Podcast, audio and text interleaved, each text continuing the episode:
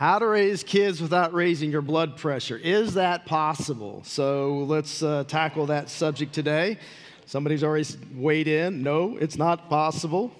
And um, I would tend to agree with you to, to a certain point. So uh, if you have your Bible, let's go to Luke chapter 15. And as you're turning there, as you know, uh, by far one of the hardest jobs you can have in life is to be a parent. Ironically, it's one of the easiest jobs you can get. Like, uh, there's no uh, application process, there's no um, prior training, you don't have to have experience. It's just like, oops, uh, we got a baby coming on the way. Uh, the, this is different from other areas of life. Like when I, when I learned how to drive a car, I had to take classes in school. I had a manual to go by. I had to take, you know, I get in the car with a, a, a a, an adult driver and spend so much time getting used to the driving in the car, and then you have to go to the BMV and take your driver's test before you get your driver's license. With kids, we like ain't got nothing, right? You just get them, and there's no owner's manual, there's no instruction book, and you take them home. And I'm thinking if I were God, good thing I'm not, but if I were God, I would think I would have treated parenting like a college course, like, you know, the uh, 101 level and 201, 301, 401. And so, what we would do is give you loaner kids, and you go through 101. And if you pass that course, you get to graduate to 201, 301. And if you pass all four of those classes with the loaner kids, then we would give you your own. Okay? So, other than that, you know, but that's just not the way it works. We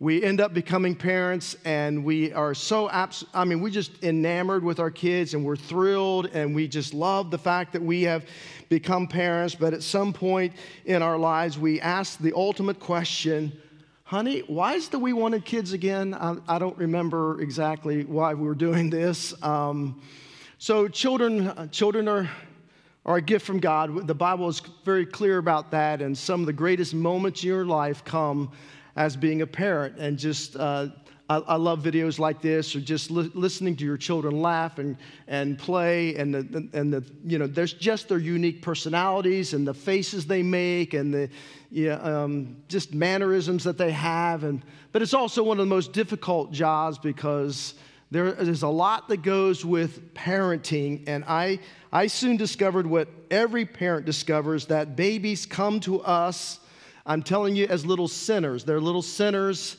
and from the moment they come out of that womb, it's wah, wah, wah, wah, wah, wah, right? So they don't care if you've been up all night, it, it doesn't matter. They, they, they're demanding, they want what they want. And I used to hear people say, Well, why did you have children? Well, you know, I just wanted something to love. And that's true. You love your children instantly. It's amazing how that happens, whether you're a parent or grandparent. But then there are times when it's like, oh, one more word out of you and I'm taking you out of this world. I was just like, know, so parenting. You know, when I was uh, in seminary in my final year, and I'm we're, I'm getting towards the end of my towards my graduation. I'm now I'm you know writing all my papers. I'm studying for all my my exams. Stacy comes along, and she's born, and she is born with colic.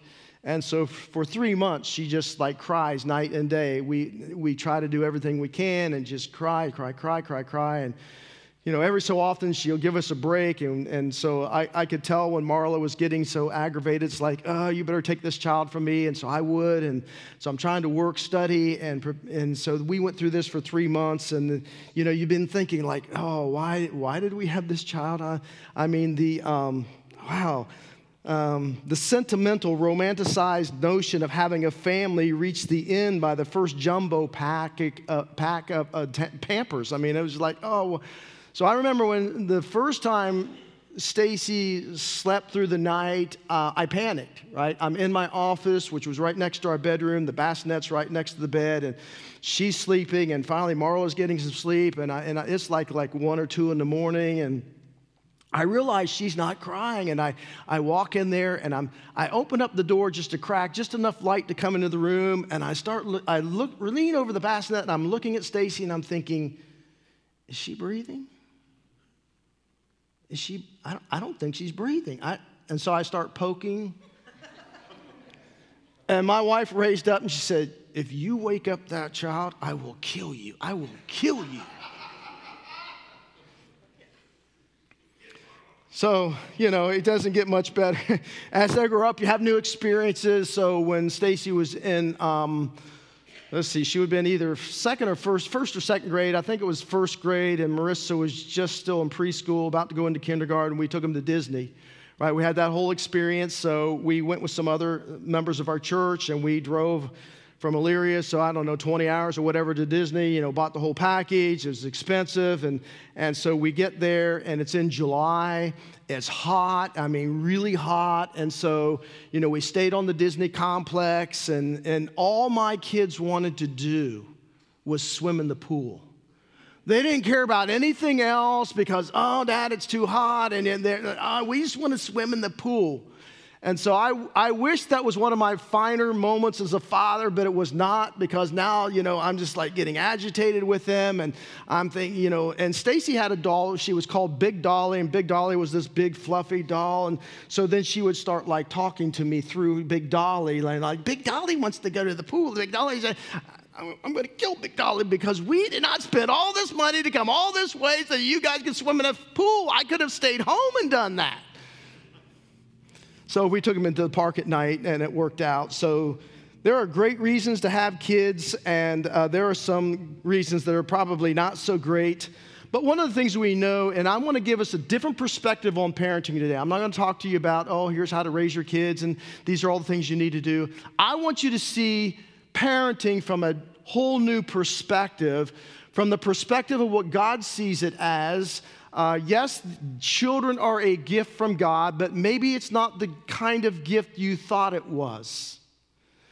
You see, what God wants to do with our children is yes, they are a gift for us to raise, to steward well, but they are also tools in the hands of God to form and to fashion our lives as parents into the image of Jesus. I don't know whether you realize it or not, but God uses a variety of things to conform us to the image of Christ because the Bible says in Romans 8, this is His will. And one of the things that He uses is our children. And we never see it from that perspective, but when we begin to look at it from that perspective, we begin to understand that parenting isn't about us, it's really about it's about him. It's about the Lord and what he wants to do in us through parenting. Nothing brings to the surface quicker our deficiencies and where we're unchristlike more than marriage and more than parenting. Because children learn very quickly how to push your buttons and how to push you to the limit. And so family life can cut us. It can disappoint us, it can wound us, it can frustrate us, but yet it can be some of the greatest moments in your life. So if we look at it from a proper perspective, we begin to see our children in a different light, and hopefully, you begin to see what God is doing in you and through you, even through the times that they are messing their diapers and throwing up on you. And, and God is using all of these things, their tantrums, the teenagers' silence, in order to transform us into the image of Christ. So, on the top of your outline, there is a verse. This is not, if you look at the verse in its context, it's not about parenting, but I want to draw something out about this because I think it does apply to parenting. Paul said this in 2 Corinthians 7 1. Since we have these promises, dear friends, let us purify ourselves from everything that contaminates body and spirit, perfecting holiness out of reverence for God. And so Paul says, focus on purifying yourself, not your children. Focus as a parent on purifying yourself out of reverence for the Lord. And by the way, one of the ways that God's going to do that, He's going to use your kids to help you in that process, whether you realize it or not.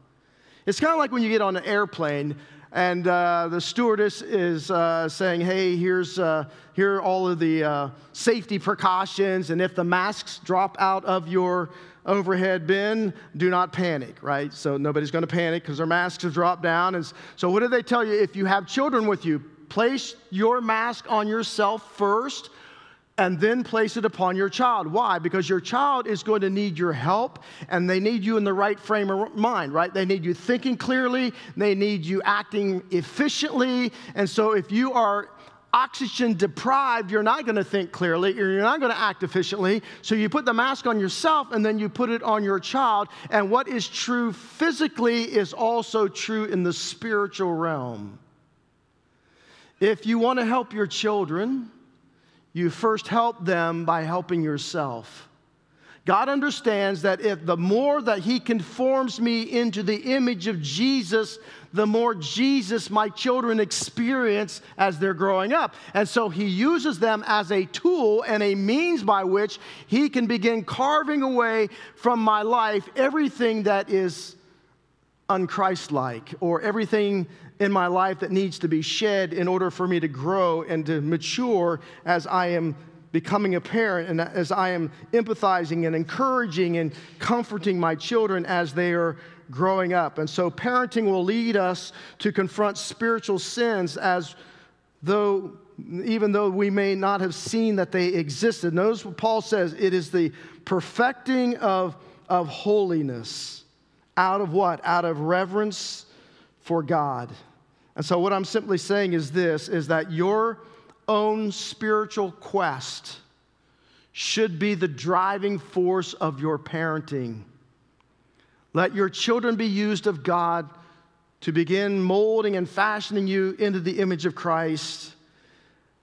Because if you start that early, by the time they reach those teenage years, you're far more equipped for that. Because otherwise, I, I heard a story about Peter who uh, this is a legend. It's not necessarily true, but Peter was walking along and saw someone who needed a healing. He prayed over them. They were healed. He was, he was walking along another area, and there was a, a demoniac that came out, much like what happened with Jesus. And he, he, you know, he cast out the demon, and he was walking along, and somebody needed some food, and he was able to, like Jesus, he, he prayed over something, produced food, and then he was walking a, along a, a, a river and saw a father who was just on his knees and just just crying profusely.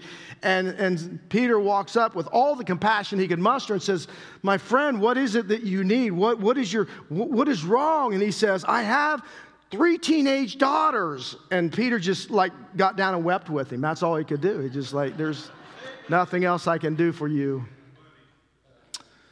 You know, our, our daughter went wayward for a period of time, and I can tell you um, that God used um, those years of departure as a means by which he crafted within my wife and I probably one of the most profound three years of prayer that we've ever been through because sometimes there are things that you must battle, and the battle is on your knees. And you better grab the Word of God and prayer and you go to battle for them on their behalf because the more you try to reach out to them, the more you try to push them, the more you try to draw them in, the more they push you away. And so sometimes the battles have to be fought on our knees.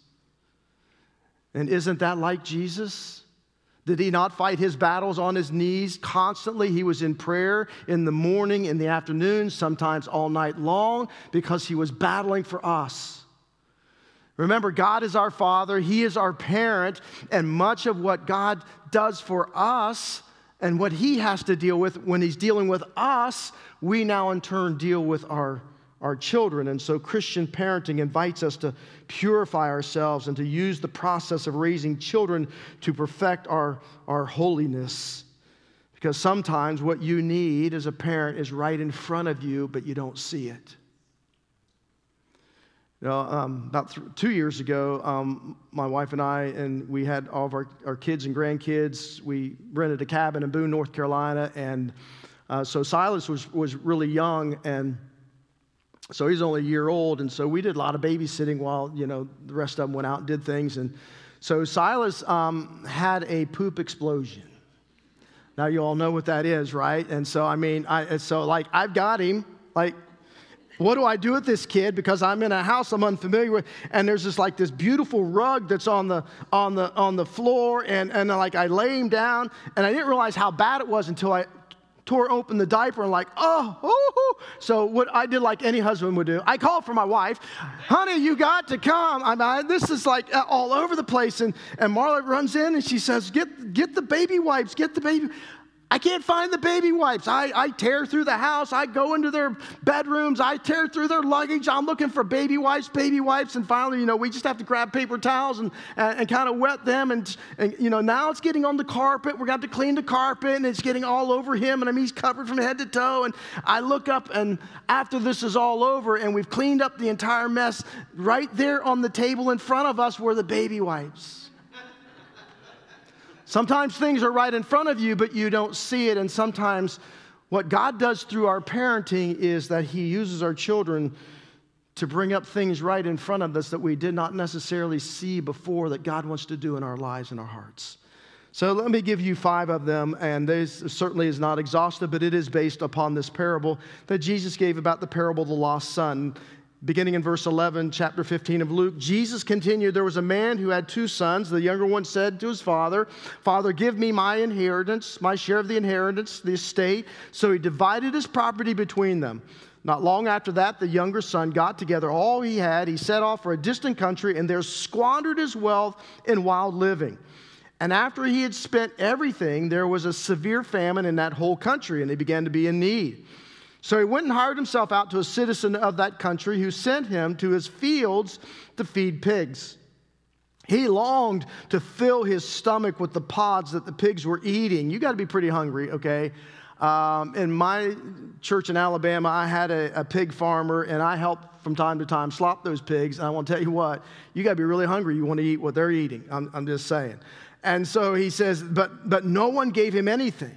When he came to his senses, he said, How many of my father's hired men have food to spare, and here I am starving to death?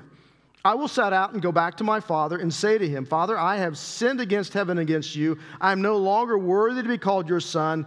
Make me like one of your hired men.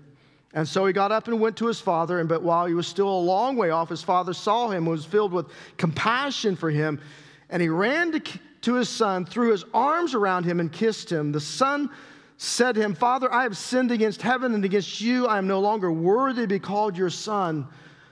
But the father said to his servants, Quick, bring out the best robe and put it on him. Put a ring on his finger, sandals on his feet.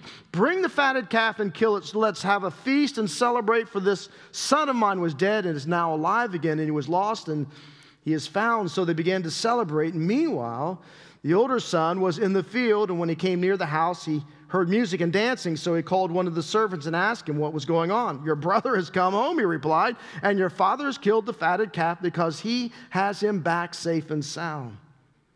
Now, the older brother was thrilled about that, right? No, the other brother, he's angry, man. He's, he refused to go in. So his father went out and pleaded with him, but he answered his father, Look, all these years I've been slaving for you and never disobeyed your orders. Yet you never gave me even a young goat so I could celebrate with my friends. But when you're, this son of yours who has squandered his property, your property with prostitutes, comes home, you kill the fatted calf for him. My son, the father said, You are always with me, and everything I have is yours. But we had to celebrate and be glad because this brother of yours was dead and is alive again. He was lost and he is now found. So, what are the things that our children will teach us as God's forming and fashioning us in the image of Jesus? Number one is this our children will teach us to value character and service over comfort. Character and service over comfort. When I first read this story, the question was well since the you know this in this parable obviously people represent certain individuals, right? So this father obviously represents God the Father. Uh, the, this young son is representative of us. And so, so God knows everything, right? There's nothing you can do that escapes his knowledge.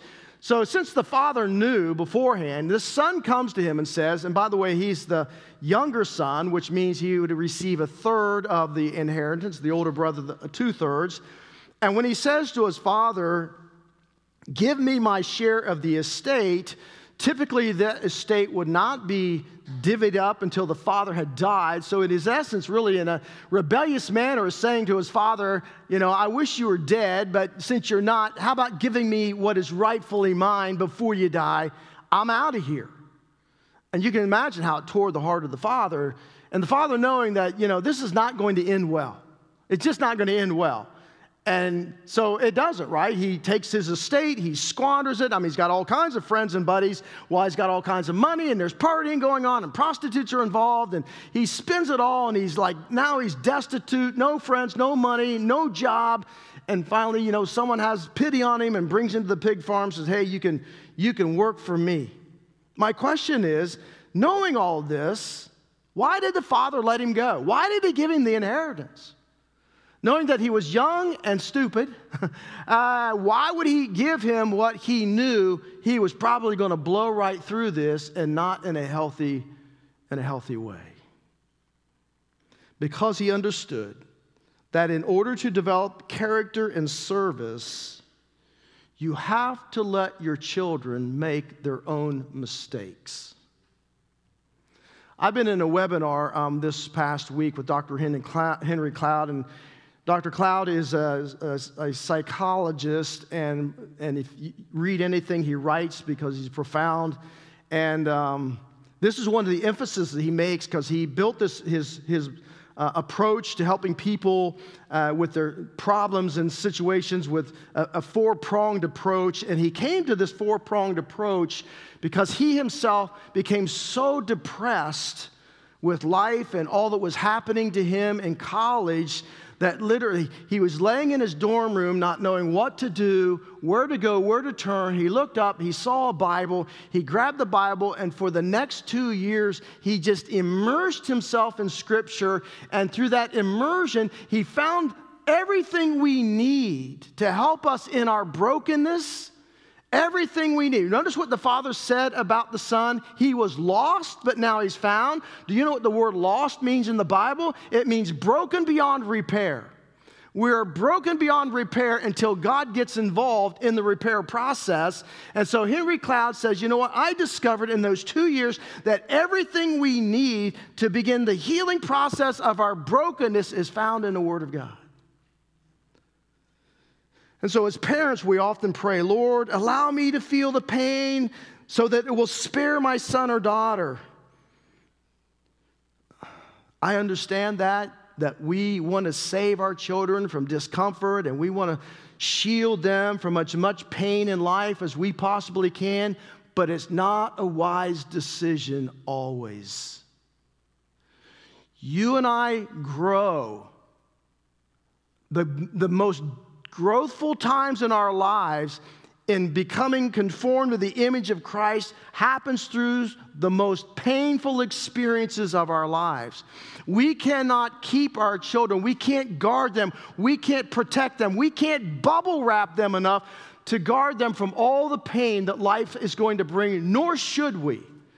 We should not bail them out every time they need bailed out. You have to have wisdom here. There are times that I've intervened into the lives of my children, I've helped them out, but I try to do it from a point of the standard of wisdom, not just scooping in so that they never feel any kind of pain in their lives because God is our Father.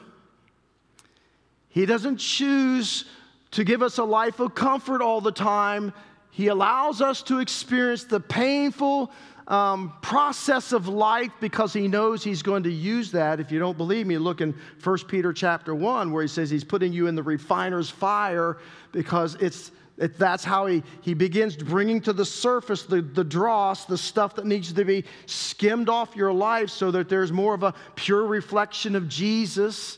I mean, we do this in school now. I mean, they did away with dodgeball for crying out loud. I just want you to know in Vacation Bible School, Terry introduced dodgeball. Why did they take dodgeball out of the, out of the schools? Because they didn't want your kid getting hit. They thought it was, you know, too aggressive and, you know, somebody was winging a ball at them and, and trying to take out their aggression. And there were winners and losers. And if you get hit, you're out and it might damage the child's self esteem and you, are venting your aggression. I love dodgeball. And in elementary school. And here's why because whenever I had to deal with some testosterone freak of nature who shaved in the third grade, I knew that I could walk up with my wimpy little arm and throw a dodgeball, catch him by surprise upside the head, and he was out. Right? Or he'd take his best shot at me and throw it as hard as he could, and I'd catch it, and he's out. People also had problems with musical chairs because, you know, you might potentially destroy the self esteem of my child. They don't get the, the last chair. And now I guess the rules in tag, instead of telling somebody you're it, you can't tell them they're it because it isn't cool. You have to tell them they're special. You're special. You have to hunt everybody. Sad truth is, these games don't hurt our kids nearly as much as they hurt us as parents. Nobody likes to see their child not make the team. Nobody likes to see their child get out or strike out. And oftentimes, I played baseball for several years, and, and um, parents would come out of the stands arguing with umpires and just absolutely making a, a, spectacle of themselves because they didn't like the call of the umpire. You know, third strike, you're out. No, it was a strike. You know, and I'm thinking, oh my gosh, we we are like you know, we're like in elementary school. Chill out here. You know, we're not, not, we're not in the major leagues here, and we're not making money at this. You know, and so I, I literally I saw parents fight in the stands during our games over baseball. None of us like to watch our children suffer at times. I know that even when my children were small and they're trying to, you know, put their first puzzle together, what do you want to do as a parent? You want to jump in, you want to help, you want to do it for them. You, you, want, you don't want them to fail at the process. I get that, I understand that, but I'm just simply saying, and what God would say to us is listen, if you, you need to value character and service over comfort because it's through it's through the painful events of life that they learn character, that character is developed, that, that serving others, that core of that is developed. According to Dr. Melody Rode, a marriage and family therapist, she has found that children raised under the coddling philosophy of our day and time that avoids adversity and pain at all costs are likely to raise children who become addicts, obese, dependent, suicidal, incapable, and frequently overwhelmed by life. She goes on to point out that the growing pains beyond aching knees to aching hearts and disappointments are essential experiences on the path towards way towards maturity. If we protect our children, she said, from all risk, all challenge, and possible rejection, they will likely become developmentally stunted and therefore will remain immature.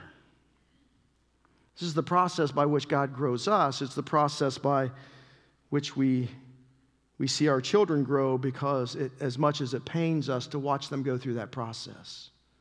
There was a high priest in the Old Testament named Eli. Eli had two sons, and one of the things that points out about Eli is that Eli put his sons in a bubble wrap. He didn't want them to experience any discomfort. He didn't want to challenge them in any way or make their life, you know. I, I, hear many parents go, Well, I just don't want my kids to have to work as hard as I did, and I don't want them to have to, you know, experience things like I did. And well, why? Because it's not bad for them, I'm telling you. But Eli, I mean, these kids, they, they, they were raised in luxury. He protected them from everything. And when they became adults, you know what they started doing? They started taking advantage of everything. And they started, you know, um, they, they chose to have uh, sexual relations with the prostitutes and, and all kinds of things. I mean, all hell broke loose in their family. But the Bible says Eli would not do a thing about it. So, you know what God did? He said to Eli, If you're not going to do anything about it, I will. And he stepped in and he took him out. Now, I'm not here to say that God's going to take out your kids because we're New Testament, we're not Old Testament. But I'm simply saying is what God would say to us over and over in Scripture is one of the ways that we parent is we have to remember if our kids are, are never hurt, if they never sin, if they're only sick, if they never fail, they, uh, they only got cheated by an unfair coach or teacher or principal or so on, they will never have a sense of a need for a Savior. But what they will grow up as learn is, you know, Adam's philosophy as just find somebody to blame, some find some way to justify.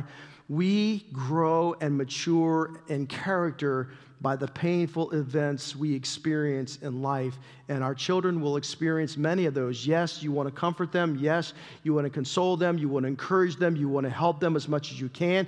But you, you have not been called as a parent to shield them from all painful events. Number one, you can't. And number two, it's not healthy. You have to let them grow through the bumps of life. Consider our Heavenly Father. Consider how he sent his son into the world, and he had to sit back and view his son being abused, beaten, flogged, crucified, spit upon, cursed, all of those things. And then the Father had to sit in heaven and hear Jesus say, My Father, why have you forsaken me? And God didn't respond. He didn't bail him out, He didn't take him off the cross. And at the end of it all, Jesus said, Into your hands I, I commend my spirit. Please understand, we have a Heavenly Father who loves us incredibly, but love made room for his son's suffering. And if God allowed his son to suffer and he is our model as a parent, we can expect at times we are going to have to watch the same thing in the hearts and the lives of our children. Bottom line is this pain purifies, is what the Bible teaches. Because every single child, every single one of us were born with the innate desire to be our own God to call our own shots, to determine what's right and wrong, what's just and fair, to use God's creation for our own selfish purposes. And God is constantly trying to weed this out of our hearts. And the, one of the ways He does that is through painful experiences. So, bottom line is, I need to allow my kids to face challenges, failure, rejection, and pain, and teach them how these seemingly negative events can fuel their sense of character and mission and foster their dependence upon the God who created them. Number two, our children teach us patience and perseverance. You'll notice that after the son had squandered everything that he had, it says that he came to his senses and God allowed him to, to feel the weight and the pain of his decisions. He didn't run out there and bail him out. He allowed him to feel it to the nth degree until what? Until the son came to his own senses. And then he says, You know what? Why am I out here with the pigs, you know, longing for their food? Why don't I go back to my father's house? Man, I had, a, I had it nice there. And I'll just say, God, you know, Father, I'm sorry for what I've done. I know I don't deserve to be your son. Just make me like a hired hand. That would be better than what I'm experiencing in the here and now. And the Bible says that as the son was coming, a, while he was a long way off, the father saw the son on the horizon, and he ran to him. And he lavished kisses and hugs. And he said, Man, put the ring on his finger, the sandals, the, the robe. My son who was lost is now found. And I mean, he just like, the, just God's love and grace. The father didn't respond with anger and resentment, but he responded with love and, and grace. And the story teaches us that a child, watch this, a child can be raised by godly parents, and you do the best that you can do, but it doesn't mean they're always going to choose wisely on how they're going to live. I want to offload the guilt on you uh, in that, listen, you, you can be the most godly parents ever. You can teach them everything right, but every single person has a free will, and that child will ultimately choose for themselves whether or not they're going to follow the Lord or not, or follow you as a parent and what you've taught them and you've instilled in them or not. I know Proverbs 22 6 says, train up a child in the way he should go, and when they're old, they'll not depart from it. That is a truism, that is not a promise. Hopefully, that what you've trained them with will, will stick with them, and even if they go off in, in rebellion, that their hearts will not re, will remember what you taught them, what you instilled in them, and, and the Lord will use the Holy Spirit to bring them back. In the Old Testament, God gives us accounts of children who do all sorts of heinous acts but had very godly parents. Uh, Abimelech, the son of Gideon, provides such an example. Remember, Gideon was one of the judges, and at the end of his uh, conquest over the Midianites, the people wanted to make him a king. And he said, No, I'm, I'm not going to be king. And so Gideon, he retires and from his, you know, after his post military life. And he just kind of, you know, he has a lot of children. And after his death, one of his sons, Abimelech, burned with ambition to rule the nation. So, in desperate um, desire to get rid of his contenders, he killed all of his brothers except one. And in the scripture, the providential judgment of God, Abimelech died when a woman dropped a millstone on his head. In other words, the Bible, the Bible says that God was really behind that attack. I, I know far too many godly parents who, who live in a gaping wound, not just because maybe your, your child's rebelled or is in rebellion and, and you, you, you, your heart goes out. I understand that. We, we've been through that. Remember this Adam and Eve were raised in the garden by God in perfect environment, yet they chose to rebel.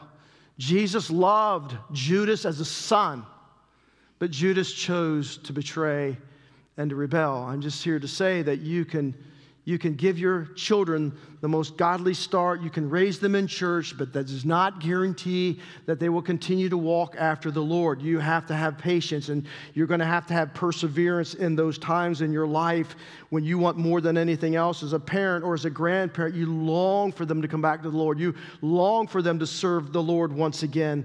And more often than not, uh, our children may not become wayward, but many godly parents live with children who are sickly, who have mental disabilities, who have. Um, um, you have a challenged child, right? A difficult child, a, a, child who's extremely moody and who wears you down. And every day it's like a grind and you're plotting, you're plotting. And uh, maybe you have a child that's autistic. And may, like my cousin, they, they had their first child um, vaccinated and it triggered something in Cody. And now every week for, for the last 30 years, he has no less than 15 seizures a week. And, and so he will forever be with his parents. But I've watched, I've watched his experience experience and their experience with Cody, how it has so transformed my cousin and his wife's life. They're some of the most generous, patient, kind people that I think I've ever met because God used Cody to begin breaking away the things that were unlike Jesus. And I and I my heart goes out to parents that have such, you know, children that are maybe again difficult children or they're just circumstances and you throw into that equation uh, sibling jealousy you know as you, your family grows and there's sibling jealousy and like the prodigal brother man he was all ramped up at the father for throwing a party for his son. And i'm thinking the father's thinking but you know you've been here everything i have is yours. Just give me this one moment. Your son you, you, i mean your brother was gone and he was lost and man he's been found and he's back and he's in he's in our home again. And let me have this moment to celebrate with him some of you, it's the job of multitasking and trials that seem to come in bundles. And honestly, you haven't ever, maybe you've ever you've thought to yourself, if, if I'm with this child 10 more seconds, man, I'm telling you, I'm taking him out. And so you need healing and you need relief and you need comfort, but But that's not always what the scripture teaches us to pray for. Colossians 1:11 says, "Being strengthened with all power according to his glorious might, so that you might have great endurance and patience and joy." Paul prayed that the believers in Colossae would grow in maturity. And if you think about it, how do we grow in endurance? How do we grow in patience? We grow in endurance and in patience when we are sorely tried and past the breaking point. Then all of a sudden we learn to rest in God's might. You know, the only way you can build muscle, like if you want to build your biceps, you, you can't do it just doing one pound weights for the rest of your life. You have to tax your muscles beyond what it's able to bear lifting weights, growing muscle is you're breaking down the muscle. That's why you get up the next day and you're so sore you can't get out of bed. You're breaking down the muscle. It is repairing itself. It is growing. It's getting stronger. It's getting better. And that's exactly what parenting is like is that you may have a difficult child. You may have a wayward child. You may have a, a child that is really just, I mean, just stretching you to the ultimate limit. And you're like, I'm going to go crazy if something doesn't break. Listen, if God gives us situations situations we already have the strength to handle, then we won't have to grow in order to deal with them. But when God pushes us beyond our human limitations, it's when we learn how to grow and trust in the Lord and walk with Him in deeper and deeper ways and more profound ways. Because I'm assure you, whatever you're facing in life right now is probably not the greatest thing you're going to face in the future. And God is in the process of preparing you for that. And so the crux of the issue is our first and natural inclination in any trials to pray for God to what? To remove the difficulty. Well, here's what Paul said in Romans 5. But we rejoice in our sufferings because we know that suffering produces perseverance, perseverance, character, and character, hope. Listen, without difficult children, we might take this patience and mercy and forgiveness for granted. That's where difficult children become a watch this, we don't view it this, they become a rare gift, a tool in God's hands to stretch us and to mold us and to shape us into a greater and deeper and more profound faith. As we impact the lives of our children, our grandchildren, and the lives of those around us. Number three, uh, our children teach us how to deal with guilt. Did you ever think that the father thought to himself, I wonder what I did wrong? Why did my son rebel? What did I do wrong? Did I not spend enough time? Did I not share, you know, um, uh, enough time? Did I, did I not love him enough? Did I, did I love my, his older brother more than him? And, you know, that's kind of a sibling rivalry that goes on in families anyways. You know, oh, you know, mom and dad love you more than they love uh, me. And, you know, we kind of banter back and forth. I, I've shared that before with my sisters, and they said that my mom was, you know, loved me more than them. And, and so uh, I, I, just wonder um, if, if, the father thought, you know, is there some predisposition I handed down to my son that I was not aware of? I mean, we know that happens, that predispositions towards addiction and depression and a lot of different things can be handed down from family to family, um, generation to generation. Parenting is a complex game, infinitely more difficult than chess. And yet, um, parenting demands skills that I don't possess and probably maybe you don't possess. The fact is, ultimately, we wear our kids' failure on our sleeves and we feel guilty 95% of the time as parents. Like, where did I fail? Where did I go wrong? What did, what did I not do that I should have been doing?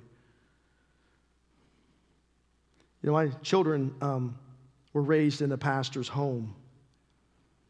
They were deeply scrutinized. Hey, that's the pastor's kids. Why are they doing that? They shouldn't do that. That's pastor kids. So then it reflects back on me, right?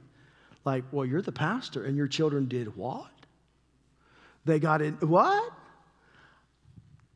So you can start feeling guilty, right? You start feeling guilty about the things your kids doing or not doing and how people perceive them. And we're, we're not raising robots, right? We are shepherding image bearers and who have a freedom of choice, who have their own will, who have their own personalities, who have their own likes and dislikes, and none of us can be such good parents that God becomes obligated to save our children's soul. On the more encouraging end, none of us can mess up so badly that our children somehow extend beyond the reach and the realm of God's mercy and grace. In fact, the Bible records instances of some of the most faithful servants of God, like Samuel and his sons turned out horrible, right? But then there were faithless kings and horrible kings like that of Ahaz, who was a, you know, just kind of a heretic, but he had God following sons like Hezekiah. My point is here's what God says to guilt ridden parents. This is what I wrote down. Even if you were a perfect and wise parent, always at your best, you have no guarantee that your children will always choose wisely. That's where the battle takes place on your knees. And if you'll stay there for however long it takes, God can do some amazing things. But remember, He's working with an individual like you and I who has a free will. Number four, our children teach us to embrace God's joy. Nothing brought greater joy than when this in this father's heart than when his son returned. You know, we often have a two prayer approach to our children God protect them and God change them. You ever prayed those prayers? Lord, protect them, watch over them, um, keep people from hurting them. You know, we can hurt ourselves with our own sins, people can hurt us from, with their sins. And so we pray for God's protection over them. We pray that God would change them. We begin to see things in our children that like, mm, you know, this is, this is not good. And as they get older and more independent from you as a parent, they reach into those teenage years and then things get really tumultuous. Um, you see things that there are weaknesses and you, you keep praying that God will change those. And, and that was my approach until God convicted me about that. And He says, you know, Greg, what you really need to add is a third prayer and is a prayer of thanksgiving a prayer of thankfulness. And so, one of the things I wrote in my journal was this I said, God, thank you for the way that you are working in my daughter's lives. Thank you for how I see you sanctifying them. Thank you for the joy of living with my children. Thank you for the privilege of getting to spend my life with them.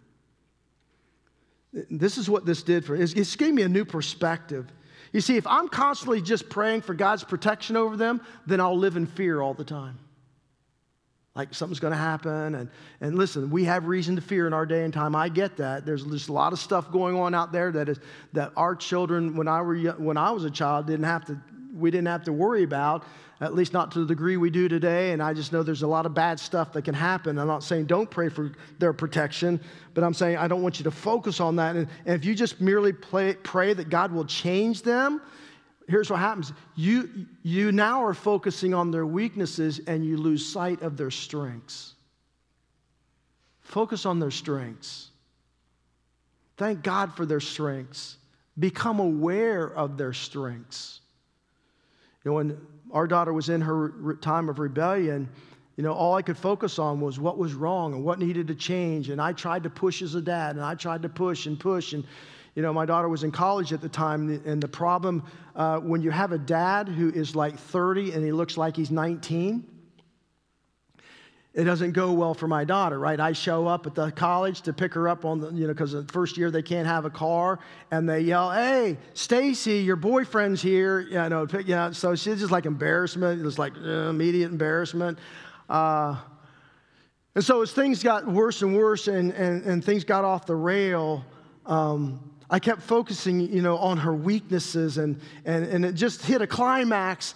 Alec Marla says, "I'm going after her. I'm, I'm taking her out of co- I'm taking her out of college. She's got to leave there." Um, and but Marissa was in her senior year, and they weren't getting along, and Marlon and Stacy weren't getting along, and so um, and so my mom said, "Send her to me." And so she lived with my mother for a year and attended the uh, branch at Ohio State branch in Newark. And, um, and it was then that, that God really got a hold of our hearts about anchoring in on the passage, praying and getting on our knees. And one of the things that God impressed upon me is like, stop focusing on her weaknesses. Let's focus on her strengths. And she has some incredible strengths. And blessed be to God, you know, God got a hold of her and, and radically changed her life. You know, Paul, the Apostle Paul, was like a father to many churches that he started. And, you know, the church at Corinth, they were constantly in division with one another. And Galatians, they were leaving the gospel of grace for, for legalism. And the Philippians were having personal disputes all the time. And the Thessalonians, man, they, they had all grown um, extremely um, lazy and here's what Paul says, and I, this is on your outline, but here's how Paul prayed for them a prayer of thanksgiving. Here's what he said over the, um, the church at Corinth I have great confidence in you. I take great pride in you. I'm greatly encouraged in all your troubles. My joy knows no bounds. He said to the Philippians, I thank my God every time I remember you. In all my prayers for you, I always pray with joy. To the Thessalonians, he says, Indeed, you are glory and joy what, what does Paul focus on? He started focusing on their strengths instead of just focusing on their weaknesses. I'm just encouraging you as a parent to do that. From the time they're little to the time they leave their, your home and even beyond, because they're going to be the bearers of your grandchildren. And oh, how I love grandchildren. Here's the last one our children teach us to let go of fear and how to develop courage. You know, when your children are little, you have all kinds of fears. When Stacy was first brought home, you know, we didn't have this, uh, you know, manual on how to raise her.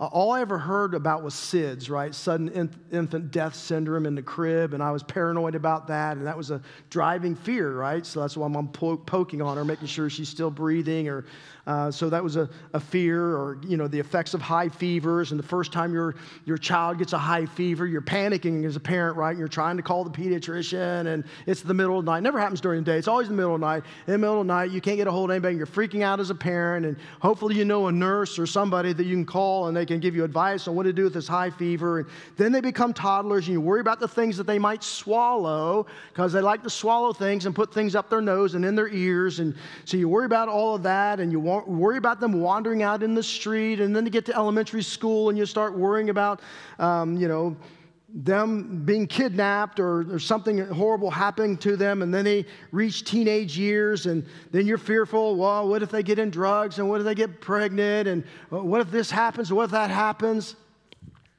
And when they start dating, like uh, as a father with two daughters, when they start dating, I took Charles Barkley's uh, philosophy on that. Somebody asked him, Hey, when your daughters start dating, how are you going to handle the dudes that are coming to date them?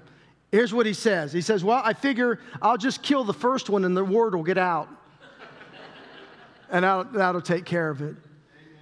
You know, my, my daughters love Snow White and the Seven Dwarfs.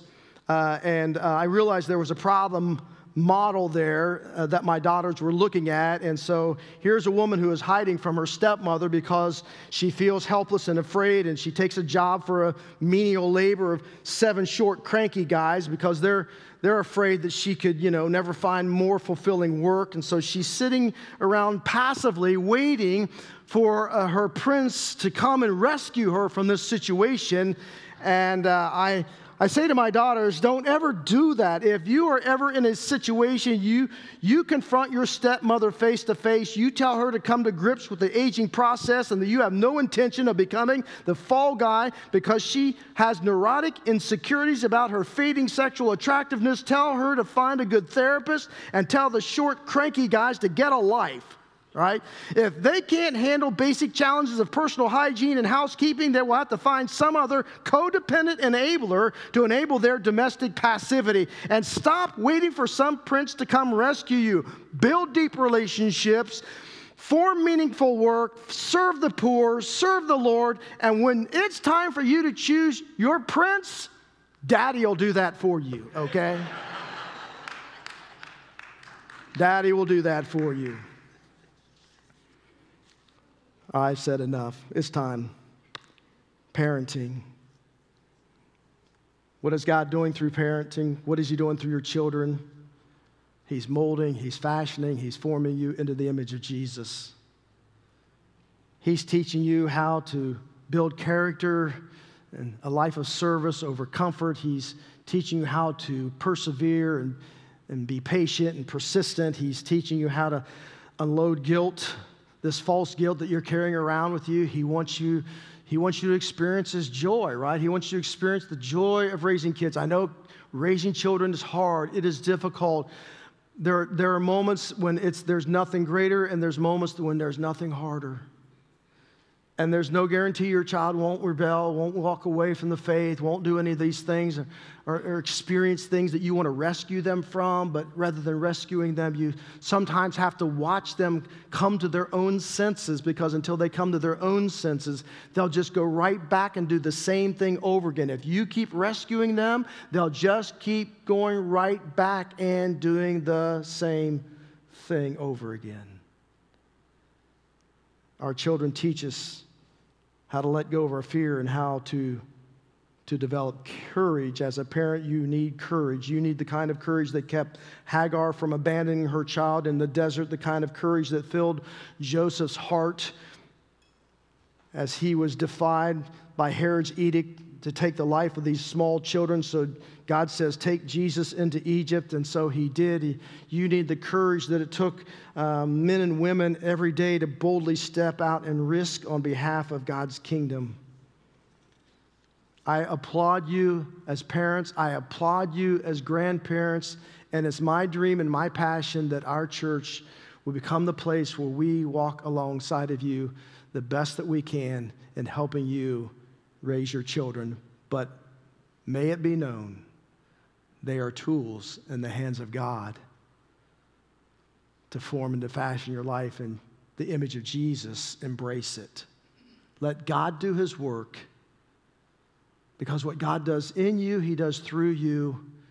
And when he's doing it in you and through you, it can't help but impact the hearts and lives of your children and your grandchildren. Father, we thank you, we bless you, we adore you for parenting us. Oh, Lord, how patient you must be.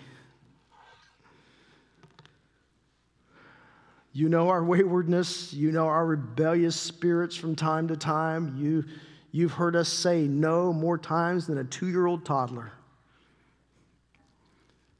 But yet you just keep loving us and you just keep walking with us and you keep encouraging us and you keep forming and fashioning us into the image of Jesus. So, Lord, we want to be the, that kind of parent. We want to be that kind of person, that kind of friend, that, that kind of grandparent. So, Lord, I, I thank you um, and pray, God, your divine blessing over every family here their children, their grandchildren, their great grandchildren, and for some, it's great great grandchildren.